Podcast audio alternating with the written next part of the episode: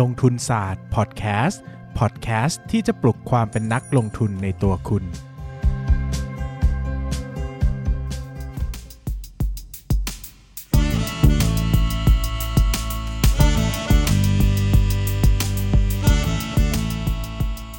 สวัสดีครับ ยินดีต้อนรับเข้าสู่รายการลงทุนศาสตร์พอดแคสต์รายการที่จะชวนทุกคนมาพัฒนาความรู้ด้านการเงินและการลงทุนไปด้วยกัน วันนี้นะครับหลังจากที่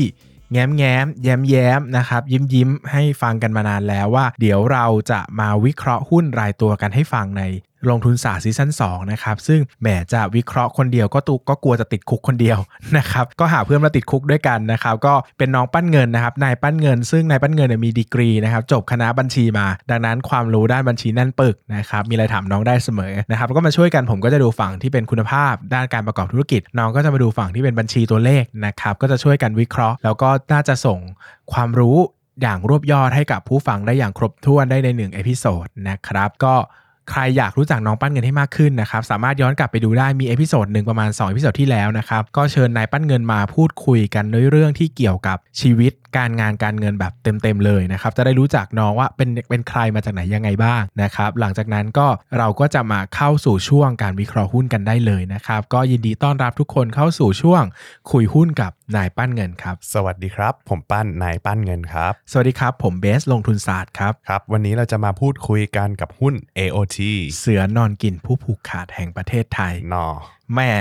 รู้ไหมเนี่ยว่า AOT เขาไปขึ้นอันดับหนึ่งของรู้ตลาดรู้อันนี้เพิ่งเพิ่งเพิ่งเสียตำอ่าอีปตทเพิ่งเสียตำแหน่งลดไป 30เปอร์ใช่เซ็นต์ราคาสั่งน้ำมันเวยราคาน้ำมันไปนะครับครัก็บผมเงียบหน่อยไปนะครับ วันนี้ก็มาเราเรามา wrap up ภาพรวมๆนะครับของธุรกิจของ AOT ให้ฟังกันนะเอาครับครับจัดไป LT เนี่ยดำเนินธุรกิจก็คือบริหารท่าอากาศยาน หรือบริหารสนามบินนะครับ ซึ่งเขามีสนามบินอยู่ในเครือทั้งหมด 6 แห่งด้วยกัน ได้แก่สุวรรณภูมิ ดอนเมือง เชียงใหม่ ภูเก็ต หาดใหญ่ แล้วก็แม่ฟ้าหลวงก็คือเชียงรายนะครับ ครับผม ซึ่งหลายคนเข้าใจว่าเขาใช่ควบคุมทุกแห่งในประเทศนี้เออมีมีหลายคนบอกเลยว่าเอ้ย AOT เนี่ยผูกขาดผูกขาดสนามบินทั่วประเทศเลยอ่าทุทั่วประเทศของสนามบินทั่วประเทศเนี่ยจะเป็นของ AOT จริง ๆ ไม่ใช่อ่าที่เหลือเป็นของการท่านะคครัรับบผมก็เขาก็ได้รับ สิทธิ์ในการบริหารสิทธิ์ในการบริหาร 6 ที่นี้หลัก ๆ ความจริงเหมือนกำลังพูดคุยกันได้จะได้อีก 3 ที่เพิ่มมากขึ้นนะครับอ่าใช่แต่ 3 ที่ก็เป็นสนามบินเล็ก ๆ ไม่ได้ใหญ่มากนะครับอ่าแต่เขาก็อยากให้ AOT ไปช่วยพัฒนาให้มันมีความเจริญมากขึ้น แต่สนามบินใหม่ๆ ที่เขาพูดถึงอะมันอาจจะเป็น center ของภูมิภาคนั้นไงอ่าในอนาเอคตอในอนาคต หลายคนก็จะสงสัยว่าเอ้ยแล้ว ธุรกิจสนามบินเนี่ยมันมันมีรายได้ยังไงนะนะครับมันหาเงินมาจากไหนนะครับก็ครับอธิบายอย่างนี้ว่ารายได้ของ AOT เนี่ยมี 2 ส่วนนะครับก็จะเรียกรวมๆว่าส่วนที่เป็นกิจการการบินครับกับส่วนที่ไม่ใช่กิจการการบินนะครับอ่าฮะรายได้ที่มาจากการบินเนี่ยก็จะแบ่งเป็น 3 ส่วนหลักนะครับก็มีการเก็บค่าบริการขึ้นลงของท่าอากาศของอากาศยาน และค่าบริการที่เก็บอากาศยานนะครับก็คือค่า landing and parking charge นะครับอ่าฮะก็คือใครเอาสนามใครเอาเครื่องบินมาลงจอดแล้วก็จอดเดี๋ยวก็ต้องเสียค่า ค่าชาร์จ หรือว่าค่าธรรมเนียมให้กับ AOT ใช่นะครับ อันนี้ก็คือจะเก็บกับเครื่องบินเครื่องหรือบินเก็บกับเอ่อธุรกิจอากาศยานนะครับครับผมอะสายคือการบิน คือสายการบินมันไม่ได้มีแค่แบบเรื่องของ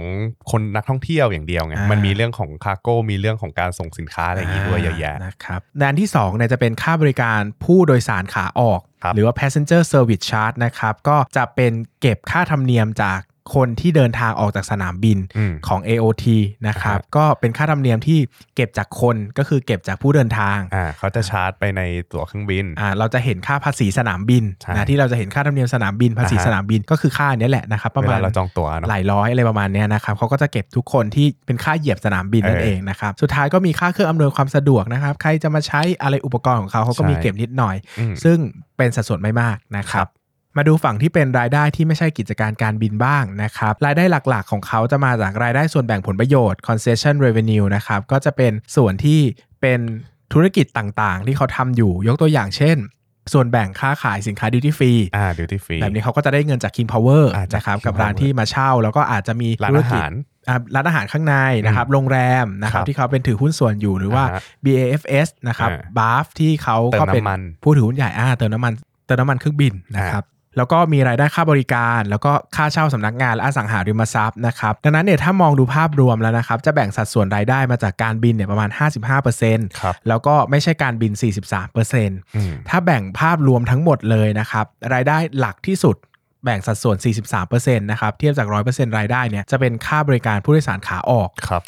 43%ลองมาเป็นรายได้ส่วนแบ่งผลประโยชน์ 28%มก็คือพวกโรงแรมเติมน้ำมันอ่าหรือว่ายอดขายเอ่อจากดิวตี้ฟรีนะครับซึ่งมองรวมๆอย่างนี้นะครับ ความจริงแล้วเนี่ยรายได้เกือบทุกตัวเนี่ยผันแปรไปตามกับจำนวนเที่ยวบินแล้วก็อ่าใช่จำนวนใช่คนเดินทางมาเหยียบสนามบินใช่แต่ว่าแต่ว่าไอ้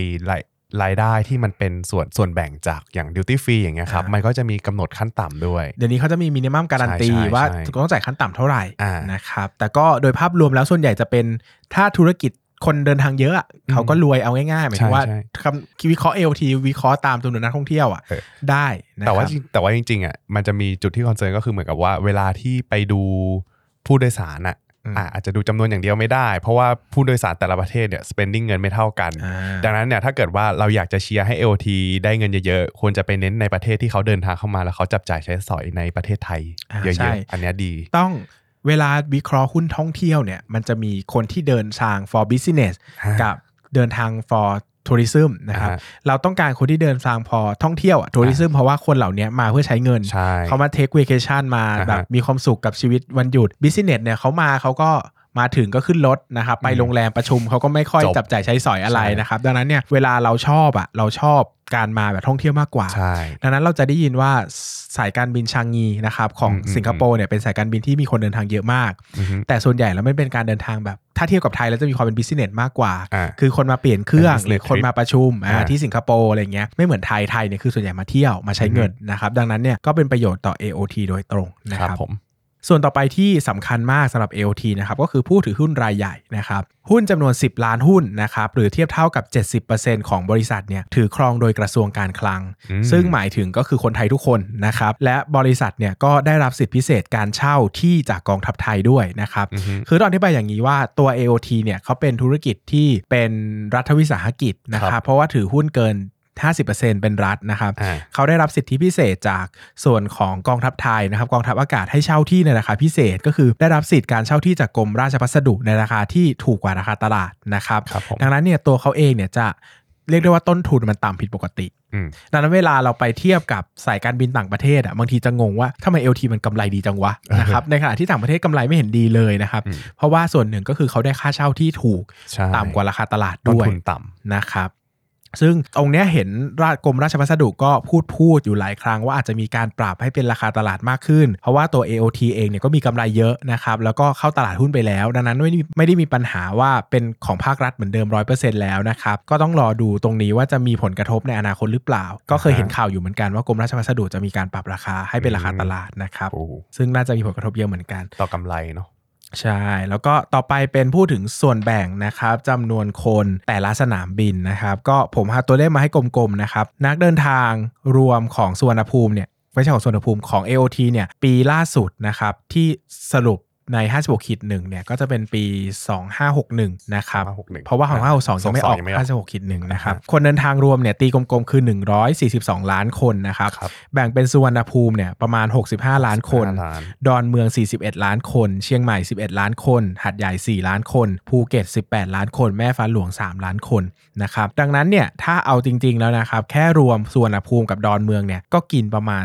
70%ของอืมรายได้รวมของ AOT แล้วนะคครัรับบผมดังนั้นเนี่ยอันนี้เป็นส่วนของรายได้หลักๆ เลยก็คือสวรรณสุวรรณภูมิกับดอนเมืองนะครับคราวนี้เนี่ยจะมีประเด็นเรื่องสุวรรณภูมิเฟสสองเข้ามานะครับอ่าสุวรรณภูมิเฟสสองเนี่ยก็จะใช้งบประมาณประมาณ 60,000 ล้านนะครับแล้วก็คาดว่าจะเสร็จไปปี 62 คือต้องเกรินอย่างนี้ก่อนว่าไอสิ่งสาเหตุที่เขาต้องมีสุวรรณภูมิเฟสสองอะเพราะว่า capacity ในการจุจำนวนคนที่เดินทางเข้ามาของ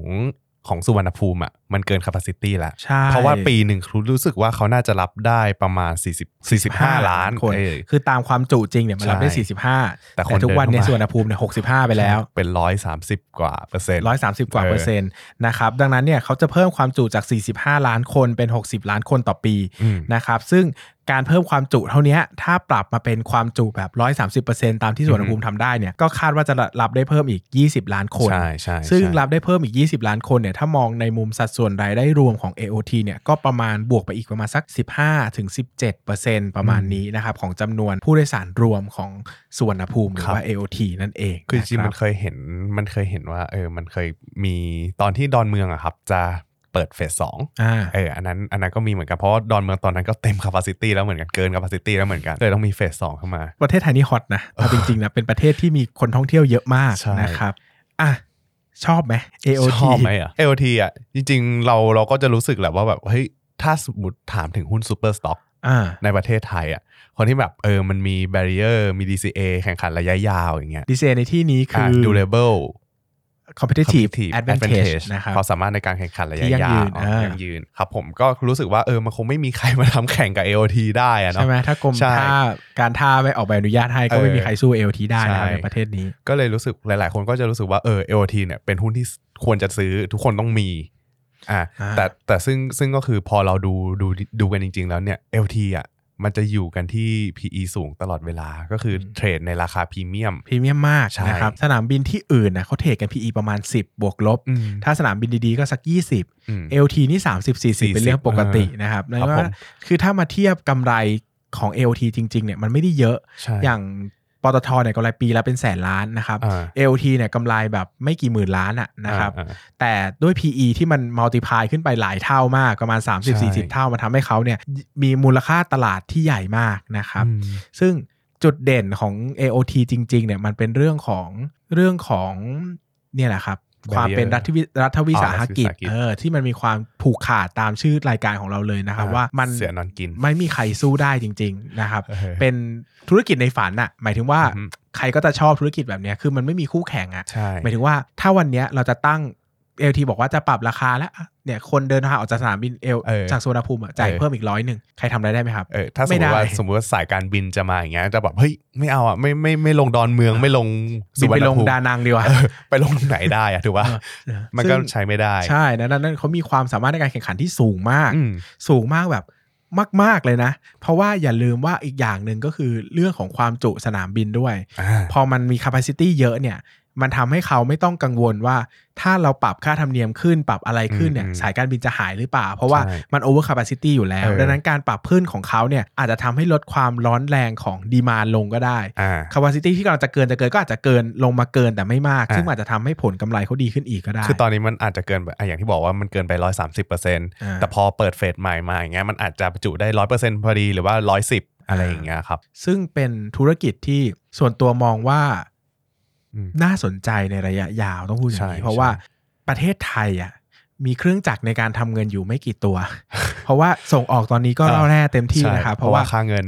ค่าเงินด้วยแล้วก็ส่วนหนึ่งก็คือประเทศไทยอะไม่ได้มีจุดแข่งในเรื่องของค่าทำแบบค่าแรงงานต่ำแบบแต่ก่อนแล้วอ่าใช่ใช่แล้วใช่แรงงานเราก็ไม่ได้เป็นแรงงานที่ฝีมือฝีมือดีขนาดนั้น หมายถึงว่ามันก็ไม่ได้แตกต่างร้อยเปอร์เซ็นกับอืมเวียดนามกับ จีน เอธิโอเปียอะไรอย่างเงี้ยหรือกับอินเดียอะไรเงี้ยนะครับมันก็มีความใกล้เคียงกันหลาย ๆ อย่าง ดังนั้นเนี่ยมันก็ไปคัดออฟกันที่เรื่องของค่าแรงเป็นหลัก ดังนั้นส่วนที่มีจุดเด่นมาก ๆ ก็คือการส่งออกทัวริซึมอืมหรือว่าท่องเที่ยวนั่นแหละท่องเที่ยวที่ประเทศไทยเนี่ยได้ 2 ปีซ้อนแล้วนะครับเป็นเป็นบางกอกนะครับแบงคอกเนี่ยเป็นเมืองที่มีนักท่องเที่ยวต่างชาติเดินทางมาเยอะที่สุดในโลกนะจะระดับโดยมาสเตอร์การ์ดมา 2 ปีแล้วครับนะครับดังนั้นเนี่ยเป็นหุ้นที่ในระยะยาวมองว่ามีโอกาสที่ จะดีอะนะอืมเพราะว่าอืมเศรษฐกิจท่องเที่ยวของไทยยังดีอยู่อืมนะครับยังไม่ใช่ไม่อยากใช้คำว่าดีอยู่ยังมีแนวโน้มที่ดีใช่ออเพราะว่าต่อต่อให้เจอ ถ้าสมมติว่าเรามองเรามองว่าแบบเออภาพในตอนเนี้ยณวันที่กำลังพูดพอดแคสต์นี้กันอยู่อะครับ มันมีโรคระบาดใช่ถ้าถามว่าโรคระบาดนี้มันจะอยู่ไปตลอดไหม วันหนึ่งมันจะมียารักษาไหมอะอันนี้เราก็ตอบไม่ได้ แต่มีโอกาสแนวสูงแนวอ่าแนวโน้มว่าจะรักษาหายอะแนวโน้มรักษาหายมีแต่ยาต้านเนี่ยอาจจะต้องรอก่อน ใช่เพราะว่าในประวัติศาสตร์ที่ผ่านมาโรคระบาดในแต่ละกี่โรคเนี้ยมันก็ถูกกำจัดแล้วก็มียาต้านอะไรออกมาได้เหมือนกัน ซึ่งจริง ๆ แล้วสุดท้ายแล้วถึงแม้ว่าไม่มียาต้านนะอืมมันก็อาจจะหายหายไปไปเองแบบก็เป็นโรคแบบ season โรคหนึ่งอ่าใช่เหมือนที่เราเป็นไข้หวัดใหญ่สายพันธุ์สายพันธุ์เออะเออเออซึ่งมันก็รุนแรงนะ มีคนตายจากโรคนี้ไหมมี แต่คนไม่ได้กังวลเหมือนเดิมแล้ว คนก็ใช้ชีวิตปกติ เพราะว่าไม่ใช่เรื่องใหม่อีกต่อไปอืมอะไรอย่างเงี้ยนะครับใช่ซึ่งพอมาดูแล้วจริงๆเนี่ยทุกปีเนี่ยที่เกิดวิกฤต นักท่องเที่ยวหายเนี่ย เช่น บางปีจะมีลบ 10%อ่าฮะแต่ปีถัดมาก็จะเด้งมา 2 เท่าก็จะเป็นบวกอ่าใช่20 ไปเลยนะครับใช่ดังนั้นคนจริง ๆ เทรนด์ของการที่คนมาเที่ยวไทยเนี่ยมันเป็นเทรนด์ที่ลดลงก็จริง แต่มันไม่ได้ลดลงแบบถาวรอะในอดีตนะในอดีตที่ผ่านมามันมีการ double ขึ้นหรือว่ามันมีการเติบโตที่มีช่วงหนึ่งโต 15% 20% 14% 17%ต่อเนื่องมากนะครับอืมดังนั้นเนี่ย เทรนด์การท่องเที่ยวของไทยยังดีอืมความสามารถในการแข่งขันของธุรกิจสูงมากใช่นะครับ เพราะว่าจากที่ทำเรื่องการเงินทำเรื่องการสำรวจไลฟ์สไตล์อะไรเงี้ยอืมคนทั่วโลกอะรู้สึกว่าประเทศในเขตอาเซียนอะ ไม่ว่าจะเป็นไทยเวียดนามอย่างเงี้ยน่าเดินทางมา เพราะว่านอกจากจะมีภูมิอากาศที่เขาชอบ คือคือ พวกเมืองหนาวอย่างเงี้ยเขาจะไม่เจอเมืองร้อนเขาไม่ได้เจออากาศร้อนเหบ่มืออยนไทยที่เจอหิมะแล้วกินแล้วก็ไปเทใส่น้ำน้ำน้ำน้ำหวานกินอะนะๆนั่นแหละแล้วแต่ปุ๊บเขาก็รู้สึกว่าค่าของชีพ อันเนี้ยก็เป็นจุดสำคัญเหมือนกันอืมที่ทำให้เขาอะอยากมาเดินทางมาท่องเที่ยวในประเทศเราเออซึ่ง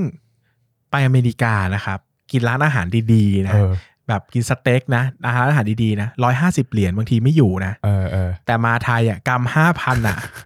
คุณใช่ได้อะไรบ้างอะเข้าใจไหมเออคุณคุณกินร้านอาหารหรูได้สามสี่มื้อหอะรือว่าแบบถ้าไปยุโรปไปอังกฤษอย่างเงี้ยอ่าอาหารเช้าเงี้ยโอ้มื้อละสองร้อยเออสองร้อยนี่กินข้าวเย็นในประเทศไทยดี ๆ ได้เลยสองถูกโอ้ไหมมันแบบคือมันต่างกันถูเยกอะเลยมากแล้วถามว่า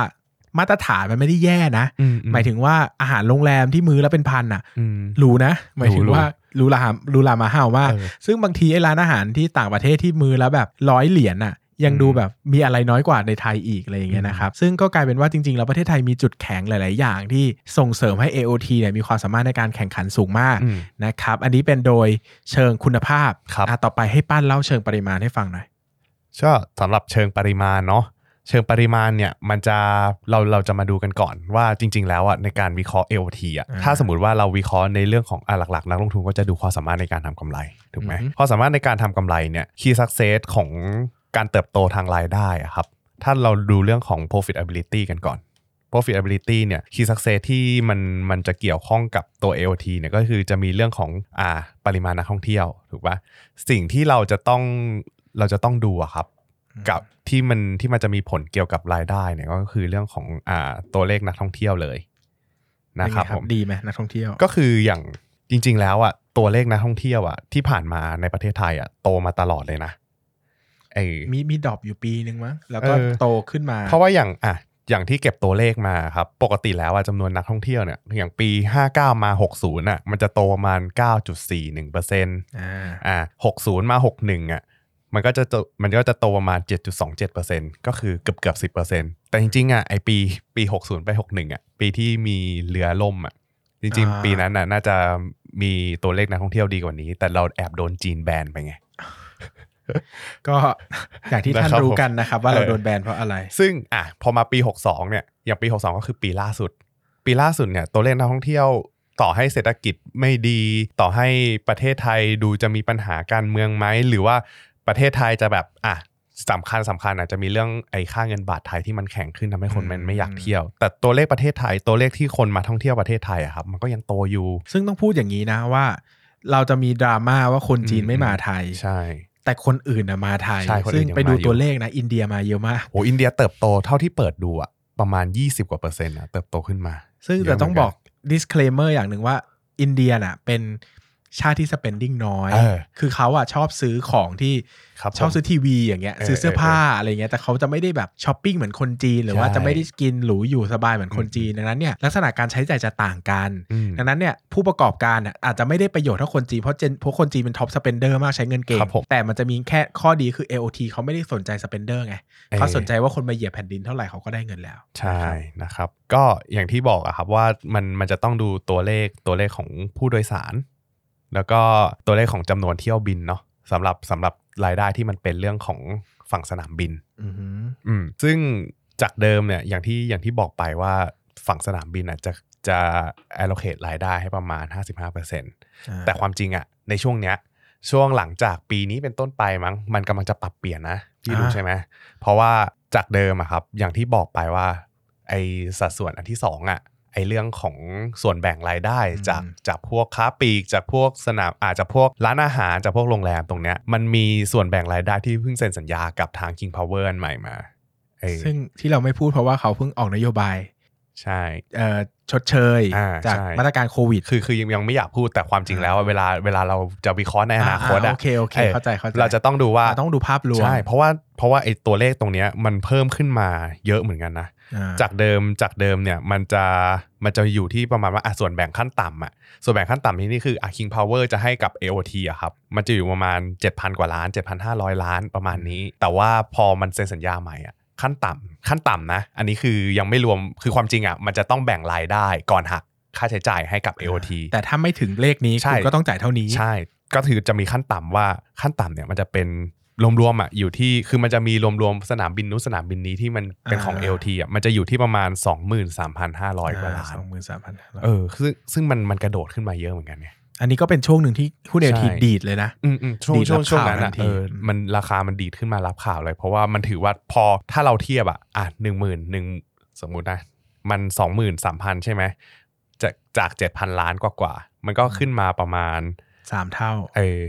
ก็คิดดูดิว่าจากเดิมอะรายได้อะไอ้ยไม่ใช่รายได้กำไรของ LT มันจะอยู่ที่ประมาณ 20,000 กว่าล้านอ่าเออสองหมื่นกว่าล้านเนี่ยพอมันโอ้โหพอมันมีอันนี้ขึ้นมาเสด็จมันกลายแบบสะเดามาเออมันมันกระโดดขึ้นไปเลยนะ ซึ่งไอ้ตรงเนี้ยเขาไม่ต้องแทบจะไม่ต้องมาหักต้นทุนหักอะไรเพิ่มเลยจู่ๆก็ได้มาจาก King Power ซึ่งคนที่ฟังถึงตรงเนี้ย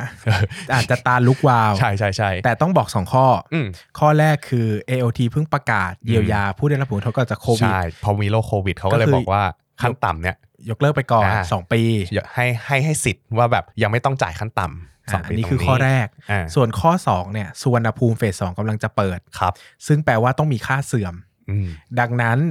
ดะกำไรกับรายได้ที่กระโดดขึ้นเนี่ยอ่า อาจจะต้องไปเจอแง่ลบทางงบการเงินด้วย ใช่ ก็คือค่าเสื่อมที่ต้องค่าเผเสื่อมชิญราคาใช่ ดังนั้นฟังแล้วไม่ไม่ใช่รีบวิ่งไปอย่าเคาะไปทันเคาะทีนะ ให้คำนวณให้ดีๆ ว่ามันต้องเท่าไหร่ถึงเคาะเออได้นะครับ แล้วแล้วก็เราเราก็ต้องดูด้วยว่าแบบไอ้ราคาที่มันอยู่ตอนเนี้ยมัน include มันถูก valuation ตรงนี้รวมไปยังอ่าอ่านะครับผม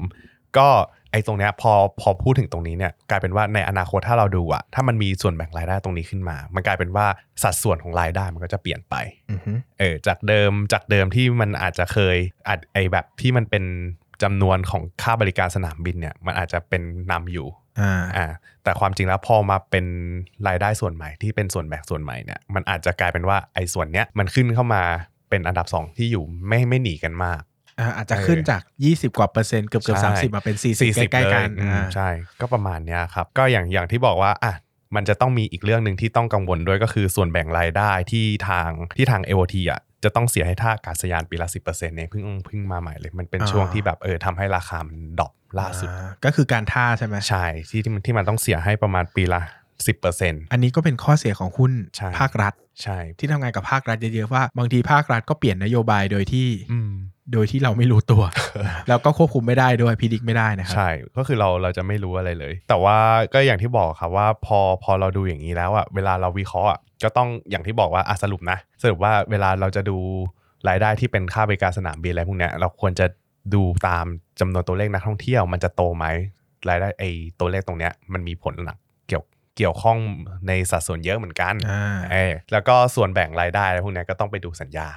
อ่านะครับผมแล้วก็ถ้าถ้าสมมติส่วนแบ่งรายได้อยากจะให้มันดีขึ้นเนี่ยควรจะเชียร์ให้คนที่เข้ามาท่องเที่ยวอะมันเป็นกลุ่มที่ spending เงินเยอะเพราะว่าเขาจะไปซื้อของใน duty free เยอะขึ้นๆอ่าใช่แล้ว King- เออแล้วตัว LT จะได้เงินเยอะขึ้น ใช่ ก็เท่าที่จำได้นะที่ที่ดูมานะ คนที่ใช้เงินเยอะๆจะมีจีนเลย อันดับอ่าหนึ่งจีนอันดับหนึ่งอันดับสองน่าจะเป็นพวกอ่ามันจะมีรัสเซียกับญี่ปุ่นอ่า เออรู้สึกเดี๋ยวก่อนนะจำไม่ได้ชัดๆว่าเป็นเท่าไหร่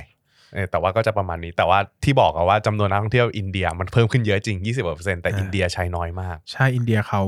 เป็นวัฒนธรรมนะ ถ้าพูดอย่างนี้เออคือใช่วัฒนธรรมเขาไม่ค่อย spending แล้วก็จีนเนี่ยเขาเปิดประเทศจนรายได้เขาโตมาเยอะนะครับ ในขณะที่อินเดียเนี่ยรายได้ต่อหัวมันไม่เยอะมากนะครับใช่จะหวังว่าเขาจะมาใช้จ่ายเหมือนจีนเนี่ยยากนะครับอืมเพราะว่าตัว middle middle income class หรือว่าคนชั้นกลางของเขาเนี่ยมันยังไม่ได้เติบโตเยอะขนาดนั้น ใช่ครับอ่าแล้วก็มาดูที่เรื่องอ่านเมื่อกี้พูดฝั่งรายได้แล้วครับต่อมาดูเรื่องของการบริหารต้นทุน ซึ่งถ้าสมมุติเราดูอ่านงบงบของ AOT เนี่ยเราจะเห็นว่าวิธีการแบ่งของเขาอะการจัดเรียงงบของเขาอะมันจะเป็นแบบที่ไม่ซับซ้อน คือเขาจะอ่าจัดมาเป็นรายได้เลยรายได้มีอะไรบ้าง ค่าใช้จ่ายมีอะไรบ้าง ถ้าปกติแล้วแบบซับซ้อนแบบงบการเงินนะครับเขาจะแบ่งออกมาว่าประเภทนี้รายได้หลัก ต้นทุนหลักเป็นเท่าไหร่อะไรอย่างนี้อ่าอ่ามันก็จะเรียงต่างกัน แต่ว่า LT เนี่ยจะจับรวมมาเลย ซึ่งพอเราเขาแยกปไม่ค่อยได้ด้วยแหละอืมเพราะว่าสจรินางมๆมันบินแยกมันก็ได้เป็นก้อนเดียวกันมันก็แยกไม่ได้ว่าอันนี้เป็นค่าคนเดินเหยียบ หรืออันนี้เป็นค่าใช่ดิวตี้ฟรีอะไรอย่างเงี้ยใช่ครับแต่ว่าประมาณ 50%ของค่าใช้จ่ายของ LT อะเป็นค่าใช้จ่ายคงที่นะอ่าอ่าใช่เพราะว่าพอเราดูแล้วอะ ค่าใช้จ่ายที่รวมเราไปรวมตัวเลขมาครับ มันจะมีเรื่องของพนักงาน ค่าเสื่อมราคาค่าตัดจำหน่าย แล้วก็ค่าสาธารณูปโภคอะไรพวกเนี้ยค่าเช่าอ่าอ่าอันเนี้ยตรงเนี้ยมันจะเป็นค่าใช้จ่ายคงที่ ดังนั้นเนี่ยแปลว่าทุกๆ ปีอะ LT จะมีค่าใช้จ่ายตรงเนี้ยเกิดขึ้นในปริมาณเท่าเดิมเท่าเดิมเท่าเดิม ซึ่งถ้าเกิดว่าปีไหนที่นักท่องเที่ยวน้อยลง หรือว่าจำนวนรายได้น้อยลงเนี่ย มันจะกระทบกับแรงแรงเหมือนกัน คือมันจะไม่ได้กระทบเป็นเส้นตรงใช่แต่มันจะกระทบเป็น exponential มคือถ้านักท่องเที่ยวเพิ่มกำไรก็บวกมหาศาล ถ้าใช่นักท่องเที่ยวลงกำไรก็ย่ำแย่ได้มหาศาลเหมือนกันใช่นะครับผมอะต่อมาดูที่เรื่องของสถานะการเงินกันบ้าง อือหืออืมสถานะการเงินเนี่ยตัว ตัว LT อะจริง ๆ มันมีเรื่องของโครงสร้างการเงินที่ค่อนข้างแข็งแกร่งแน่นอนอยู่แล้ว อย่างตอนเป็นหุ้นรัฐวิสาหกิจที่ผมว่าได้เรื่องที่สุดในประเทศไทยนี้อ่าใช่ อย่างอย่าง Q1 ของปี 63เฮ้ยลืมพูดเรื่องหนึ่งอ่าอ่าวันที่ของงบการเงินอ่า IoT เนี่ยวันที่ของงบการเงินจะไม่เหมือนกับบริษัทอื่น อย่างบริษัทอื่นเราจะชินชินๆกันไงว่าแบบเขาจะปิดงบกันประมาณวันที่ 31ธันวาคมอ่าอ่าแต่ LT ไม่ใช่ปิด LT วันที่ปิดวันที่ 30 กันยาตามก็คือตามปีราชการ ใช่ ก็คือสมมติว่าสมมติว่าคนอื่นเขางบ Q3 ออกกัน LT ออกงบปีอ่าคนอื่นงบปีออกกัน LT จะออกงบ Q1 Q1 ออกมา ซึ่งล่าสุดเนี้ย LT ออกงบ Q1 ปี 63 มาแล้ว DE อะ DE ratio หรือว่าส่วนที่เป็นสัดส่วนหนี้สินต่อส่วนของผู้ถือหุ้นเนี่ยครับมันจะอยู่ที่ 0.24 เองต่ำมากโคตรน้อย ต่ำมากก็ซึ่งมันเป็นธุรกิจที่แคสโฟครับผมมหาศาลมากนะใช่เพราะว่า รายจ่ายเขาส่วนใหญ่เป็นค่าเสื่อมอืมซึ่งตัวกำไรเขามันก็มหาศาลอยู่แล้วใช่แล้วพอรายจ่ายมันไม่ใช่รายจ่ายที่เป็นเงินนะเออโอ้โหเงินเขาแบบท่วมใช่อะเพราะว่าสภาพคล่องของ LT ไม่ธรรมดาเลยนะเพราะพอพอเราไปดูในงบเนี่ยไอตัวเงินสดกับเงินลงทุนเนี่ยมันจะราวๆ76,000ล้านบาทอืมอืมซึ่งพอพอเสร็จปุ๊บพอเราไปดูเนี่ยไอสินทรัพย์ที่เขาใช้ในการดำเนินงาน มันก็มี P ส่วนมันจะเป็น PPE อ่า PPE จะเป็นพวกอ่าอสังหาอาคารอาที่คารอุปกรณ์ที่ดินอุปกรณ์นะครับผมเผื่อใครแบบว่าพูดต่อไปแล้วอ่าควรจะไม่เก็ตกันอะก็พวกเนี้ยมันจะเป็นแอสเซทหลักๆของ AOT เพราะว่านอกนั้นมันก็จะไม่ค่อยมีอะไรเลย เพราะ AOT มันเป็นธุรกิจบริการที่ใช้เขาเรียกว่าอะไรอะใช้สินทรัพย์ สินทรัพย์ถาวรในการดำเนินงานซะส่วนใหญ่นะครับผมแต่ว่ายิ่งมีสินทรัพย์ที่เป็น PPE เยอะ ก็อย่างที่บอกว่าค่าใช้จ่ายที่มันมีเยอะก็จะเป็นพวกค่าเสื่อมราคาอ่าใช่เวลาเวลาจะขยายอะไรอย่างเงี้ยก็ต้องดูด้วย เพราะว่ามูลค่าของ PPE ที่เขาเพิ่มขึ้นมาเนี่ย มันจะต้องเอาไปคิดด้วยว่าค่าเสื่อมต่อปีที่จะเพิ่มขึ้นมาเท่าไหร่ แล้วมันจะกระทบกับต้นทุนตรงเนี้ยเท่าไหร่ อย่างยกตัวอย่างง่ายๆ เฟสสองเนี่ยเขาลงทุน 60,000 ล้านอ่าถ้าตัดค่าเสื่อมแบบเส้นตรง20 ปีแบบเส้นตรงกลมๆนะเขาก็จะโดนค่าเสื่อมเพิ่มอีกปีละ 3,000 3,000ล้านเออซึ่ง กระทบกำไรเยอะนะเยอะนะ เพราะว่าไอ้อย่างที่บอกไว้ว่า ปีปีหนึ่งมันอาจจะอยู่ที่ประมาณ 20,000 ล้านอย่างเงี้ยโดน อ่า 3,000 ล้านก็หายไปเยอะเหมือนกัน เออก็หนักเหมือนกัน แต่ก็ก็เออคือไม่ต้องไปพูดถึง PPE หรอก อืมเอาแค่โควิดรอบนี้ก็หนักแล้ว เราไม่ต้องไปจินตนาการไกลเอาแค่คนไม่มานี่ก็แย่แล้วนะฮะ ใช่ครับผมก็กระแสเงินสดจากการดำเนินงานเนี่ยมันจะเป็นบวกตลอดเลยนะเออถ้าลบก็แย่นะธุรกิจอย่างนี้ถ้าลบนี่ก็ก็อย่างที่บอกว่าเออมันเหมือนเสือนอนกินนะแทบมันจะไม่ต้องใช้อะไรมากเลย มันลงทุนหนักไปแล้วไงแล้วมันใช่มันไม่ต้องลงทุนอะไรแล้ว เพราะว่าทุกอย่างมันก็ setting ให้หมดแล้วนะครับเออยิ่งถ้าค่าเสื่อมหมดนะโอ้โหกำไรแบบมหาศาลนะ ธุรกิจใช่แบบนี้ เพราะว่าถ้าดูถ้าดูแบบแค่อัตรากำไรอะ อืมอัตรากำไรของ AOT อะครับอัตรากำไรสุทธิโคตรสูงเลยนะ อยู่ประมาณ 30ปลายๆ40เปอร์เซ็นต์ซึ่งธุรกิจสนามบินก็จะช็อกนิดนึงว่า โอ้โห เพราะว่าจริง ๆ แล้วเนี่ยเราเป็นรัฐวิสาหกิจตอนแรกอะใช่ไหมมันได้ทั้งค่าที่ที่ถูกด้วยใช่แล้วก็ค่าธรรมเนียมของรัฐเนี่ยเราเก็บไม่เยอะไงมันทำให้ AOT กลายเป็นหุ้นที่แบบover แบบดีแบบเกินจริงอะเอาง่ายๆนะเอคอรับเออเออก็เลยมันเหมือนกับว่ากลายเป็น super stock แต่ว่าในขณะเดียวกันอย่าลืมว่ามันมีความเสี่ยงไง ว่าแบบในอนาคตมันอาจจะโดนทางรัฐเก็บเพิ่ม อ่าะไรอย่างที่การอืมการท่าอย่งบอกว่าจะเก็บคุยไว้ใช่ครับผม แล้วก็อีกเรื่องเรื่องสุดท้ายก็คือ pattern ของกระแสเงินสดของ AOT อันเนี้ยมันค่อนข้างจะ fix เลยนะแบบบางบางเขาเรียกว่าอะไรอะหุ้นบางตัวอย่างเงี้ยถ้าสมมติว่าแต่ละปีมันมีการลงทุนตรงนู้นตรงนี้อะมันจะมันจะมี pattern ของกระแสเงินสดเปลี่ยนอ่าอะต้องต้องบอกไหมว่าแพทเทิร์นกระแสเงินสดอะครับมันจะถูกแบ่งออกเป็นว่าแบบอ่ากระแสเงินสดจากการดำเนินงานอืมกระแสเงินสดจากการลงทุน กระแสเงินสดจากการจัดหาเงินอ่าอ่าซึ่งอันเนี้ยเวลาผมพูดต่อจากนี้นะหลาย ๆ หลาย ๆ ช่วงที่จะพูดต่อจากเนี้ยมันก็จะเป็นเรื่องของมีบวกลบลบลบบวกบวกอะไรอย่างงี้ก็ว่ากันไป อาจจะต้องเพราะว่าหุ้นแต่ละตัวมันมีลักษณะการใช้เงินสดไม่เหมือนกันอ่าครับผมอยากบวกลบลบ แปลว่าอ่าจะหาเงินเป็นบวกบวกลงทุนแปลว่าดีเป็นเพราะว่าทำงานอ่าแล้วได้เงินสดเข้ามาใช่ลงทุนเป็นลบลบ แปลว่าใช้เงินเป็นแปลว่าลงทุนใช้เงินไปลงทุน อันนี้ใช่โดยทั่วไปจะดีใช่แล้วก็จัดหาเงินก็ เป็นอันถ้าสมมติว่าเป็นลบเป็นลบแปลก็ว่าส่วนใหญ่จะดีใช้หนี้ส่วนใหญ่จะหรือไม่ก็จ่ายปันผลจ่ายเงินปันผลอ่าซึ่งจะดีเพราะว่าธุรกิจที่ดีควรจะจ่ายเงินปันผลครับมันต้องเป็นบวกลบลบด้วยเหตุผลใช่ตามนี้นะใช่คือใช่ทำงานได้เงินสดอ่าแล้วก็จ่ายเงินลงทุนจ่ายเงินอืมปันผลเนี่ยโดยภาพรวมเป็นเศรษฐกิจเป็นธุรกิจที่ดีบวกอ่าลบลบซึ่ง LT เป็นอย่างนี้อ่าอย่างที่เป็นอย่างนี้ครับผมก็คือ standard ใช่ over standard ของหุ้นดีนั่นเองใช่ก็เป็น super stock ตัวแรกที่เราเลือกเข้ามาพูดในวันนี้ ซึ่งโดยภาพรวมงบอกคิดว่าไงบ้าง ในภาพรวมงบเนี่ยดีไหมก็อย่างที่บอกอะก็รู้สึกว่าเออมันกำไรอะเขาทำได้ค่อนข้างสม่ำเสมอ แล้วก็มีแนวโน้มจะเติบโตขึ้นจากการที่จำนวนนักท่องเที่ยวจะเพิ่มขึ้นในอนาคต ซึ่งอย่าอันเนี้ย จะพูดว่าปีเนี้ยไอปีที่โดนโควิดเล่นงานน่ะเราอาจจะไปสรุปภาพรวมทั้งหมดของ LT ไม่ได้ แต่อาจจะเป็นวิกฤตใช่ที่ดีอาจจะเป็นวิกฤตเพราะว่าที่ดีถ้าเจอทั้งเปิดค่าเสื่อมเฟสสองครับเจอทั้งการท่าเอาเงินไปอีก แล้วแล้วก็ก็เจอโควิดโคอวิดย่างนี้อาจจะหนักนะใช่หนักมากนะอืมไม่รู้ว่าอันนี้พูดแบบขำๆนะว่าอืมไม่รู้จะเห็นมีโอกาสที่ AOT แบบ PE จะลงไปเหลือ 10 หรือว่าจะมีโอกาสขาดทุนหรือเปล่าอ่า เพราะว่าโควิดนี่ผมว่าคำนวณยากมาก ใช่ใครกล้าคิดว่าตอนเนี้ยนักท่องเที่ยวเหลือกี่คนนะเออใช่ไหมเออ ไม่ต้องเอานักท่องเที่ยวขนาดไปห้างยังแทบร้างนะครับ ใช่ สนามบินนี่แทบไม่ต้องสืบเพราะฉะนั้นคืออมผมไม่กล้าวิเคราะห์เลยเอออยากว่า AOT จะโดนอะไรบ้าง ไม่ใช่ว่าคนฟังบอก เฮ้ย แม่งดีว่ะ ทุกคนแม่งสองคนนี้บอกเป็นซูเปอร์สต็อกอะไรอะไรมีมีดีไปหมดพรุ่งวันรุ่งขึ้นวันจันทร์วันนู้นวันนี้ไปเคาะเลย เอออันนี้แบบเราไม่รู้นะว่าอนาคต สุดท้ายแล้ว LAT มันจะขาดทุนหรือว่าโดนตลาดปรับลด PE เท่าไหร่เนี่ยเราวิเคราะห์ด้วยใช่ข้อมูลวันนี้ใช่ครับแล้วก็วิเคราะห์ด้วยว่าเราสองคนไม่ใช่ ไม่ใช่คนเก่งอ่าวิเคราะห์แบบคนก็เป็นเมาเหมือนกันทั้งคู่คุยกันนะก็เจ๊งหุ้นกันมาทั้งคู่นะใช่ครับครับผมแต่สิ่งหนึ่งที่ผมอยากจะฝากสำหรับคนที่วิเคราะห์ AOT อันนี้เป็นเรื่องสำคัญมากนะครับที่ผมไม่ไม่ไม่คิดไม่ได้ก็คือ เราต้องอืมถามตัวเองว่า AOT ในวันเนี้ยมันดีเกินไปหรือเปล่าครับเพราะว่าหุ้นน่ะ ถ้ามันดีเกินไปอะมันมีโอกาสที่จะกลับมาสู่ความปกติได้ครับอย่าลืมว่าทุกวันนี้ AOT ใช้ capacity อยู่ 130%ใช่ ถ้าเปิดเฟส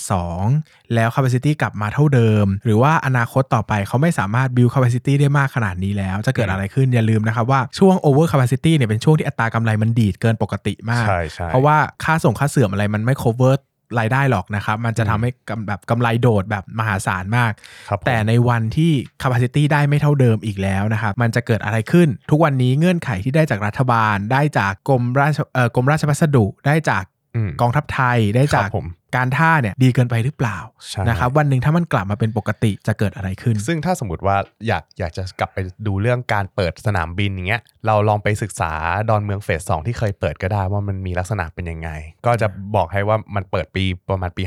59นะครับผมอ่าตอนนั้นมี phase สองนะครับค่าธรรมเนียมมันก็มี up มีอะไรพวกนี้ได้ ก็เป็นหุ้นหนึ่งที่มีเสน่ห์มากสำหรับอืมตลาดหุ้นไทยก็ครับผม สำหรับผมนะเอาตัวผมเลยนะ ถ้าพูดคำว่า super stock อะ AOT ต้องติด list เออผมก็เหมือนกัน ผมมี list super stock ไม่เกินอะเต็มที่ไม่เกิน 10อ่าดีดีดีสุดๆ ไม่เกินมีอะไรบ้างครับ5ไม่บอก เราต้องค่อยๆ จัดไปทีละ episode เดี๋ยวเขาไม่ฟังเราเออเออเออเดี๋ยวเขาฟังเรา10ตัวแล้วซื้อ10ตัวแล้วเลิกฟังลงทุนศาสตร์พอดแคสต์นะครับเออจะไม่บอกด้วยว่าจะเอามาตอนไหน เออให้เขาฟังไปเรื่อยๆ อันไหนเราพูดว่า super stock ก็คือ super stock นั่นแหละครับผมนะครับแต่ไม่ได้มีเจตนาว่าเราจะเชียร์ให้ซื้อถือ super stock ขายที่แพงไปก็เจ๊งได้เอาใช่ง่ายๆพูดกันเอตอรงๆนะครับหุ้นห่วยๆถ้าซื้อถูกมากก็อาจจะกำไรก็ได้ครับผมนะครับสุดท้ายนี่ต้องฝากหนึ่งอย่างเป็นอ่าเป็น concept ของช่วงคุยหุ้นกับนายปั้นเงินมีอะไรบ้างอะ นายปั้นเงินฝากอะไรเกี่ยวกับ LT หนึ่งข้อ อ๋อ อันนี้คือโยนมาให้ก่อนว่า ผมฝากไปแล้ว ผมอ๋อบอกไปแล้วว่าโอเคโอ LT เคดีเกินไปหรือเปล่านะครับนายครับปั้นผมเงินฝากอะไรกับ LT ครับ ครับ ก็ถ้าสมมุติว่ากับ LT อะ หลาย ๆ คนจะคิดว่ามันเป็นหุ้นที่ดีในระยะยาวอ่าแต่คำว่าระยะยาวของแต่ละคนอะ มันไม่เท่ากันนะอืม เออบางบางคนคนยาวนี่คือ 3 วัน บางคนยาวบอกเออสามวัน ไม่ใช่ บางคนยาวอาจจะแบบว่าเอออีก 5 ปีข้างหน้าอย่างเงี้ยอืมเขาเอาก็พอละ5ปี แต่ว่าบางคนอาจจะคิดว่า LT อะถือได้ตลอดชีวิตเลยอ่าระวังนะ เพราะว่าความไม่แน่นอนมันเกิดขึ้นเสมอ อย่างช่วงปีเนี้ยที่กำลังเกิดขึ้นเนี่ยมันแสดงให้เห็นชัดเจนเลยว่าหุ้นที่มันเคยเทรดกันที่พรีเมียม PE 30 40 เนี่ย สุดท้ายแล้วมันก็ลงมาตรงนี้ได้แล้วมันก็มีแนวโน้มว่าจะลงไปได้อีก อ่าอ่าซึ่งจะบอกว่าการที่เราจะเห็นว่า เอ้ยมันเป็นมันเป็นหุ้นระยะยาว ซื้อตรงไหนก็ได้ มันเคยมันเคยมีความคิดนี้หลุดออกมานะในตลาดประมาณว่าแบบความจริง LT อะซื้อไปเถอะซื้อตรงไหนก็ได้ ไม่ต้องไปดูหรอกถูกแพงยังไงมันก็ดีเนี่ยถ้าสมมติว่าเราซื้อคนจะตพูดอย่างนี้ตอน PE ใช่40เออคิดดูดิถ้าสมมติว่าไปซื้อกันตอนที่ PE 40 อะอ่าเออตอนนี้ก็ดอยแล้วไม่รู้ว่าใจจะเป็นยังไงแล้วแล้วแล้วกล้าถามตัวเองไหมว่าที่ PE 40 ตอนนั้นน่ะ จะกล้าถือไปตลอดชีวิตหรือเปล่าอ่าเอออะะครับอันนี้ฝากไว้นะครับ ก็สำหรับผมก็คือ วันทุกวันนี้ LTD เกินไปหรือเปล่าอืมสำหรับปั้นก็คือหุ้นที่ดีตลอดชีวิตก็ไม่ได้แปลว่าซื้อได้ทุกที่ละค่ะใช่ครับผมนะครับสำหรับวันนี้ก็ย้ำอีกครั้งนะครับว่ารายการลงทุนศาสตร์พอดแคสต์ไม่ได้มีเจตนาแนะนำการซื้อถือหรือขายหลักทรัพย์แต่เป็นอย่างใด เพียงแต่นำมาข้อมูลมาสรุปเพื่อให้เข้าใจง่ายและเป็นประโยชน์ต่อนักลงทุนนะครับสำหรับวันนี้ผมเบสลงทุนศาสตร์และปั้นนายปั้นเงินครับก็ขอขอบคุณทุกคนมากครับอาทิตย์หน้าจะกลับมาในหุ้นตัวไหนอย่าลืมกลับมาพบกันอีกครั้งกับลงทุนศาสตร์พอดแคสต์ครับสวัสดีครับขอบคุณครับ สวัสดีครับ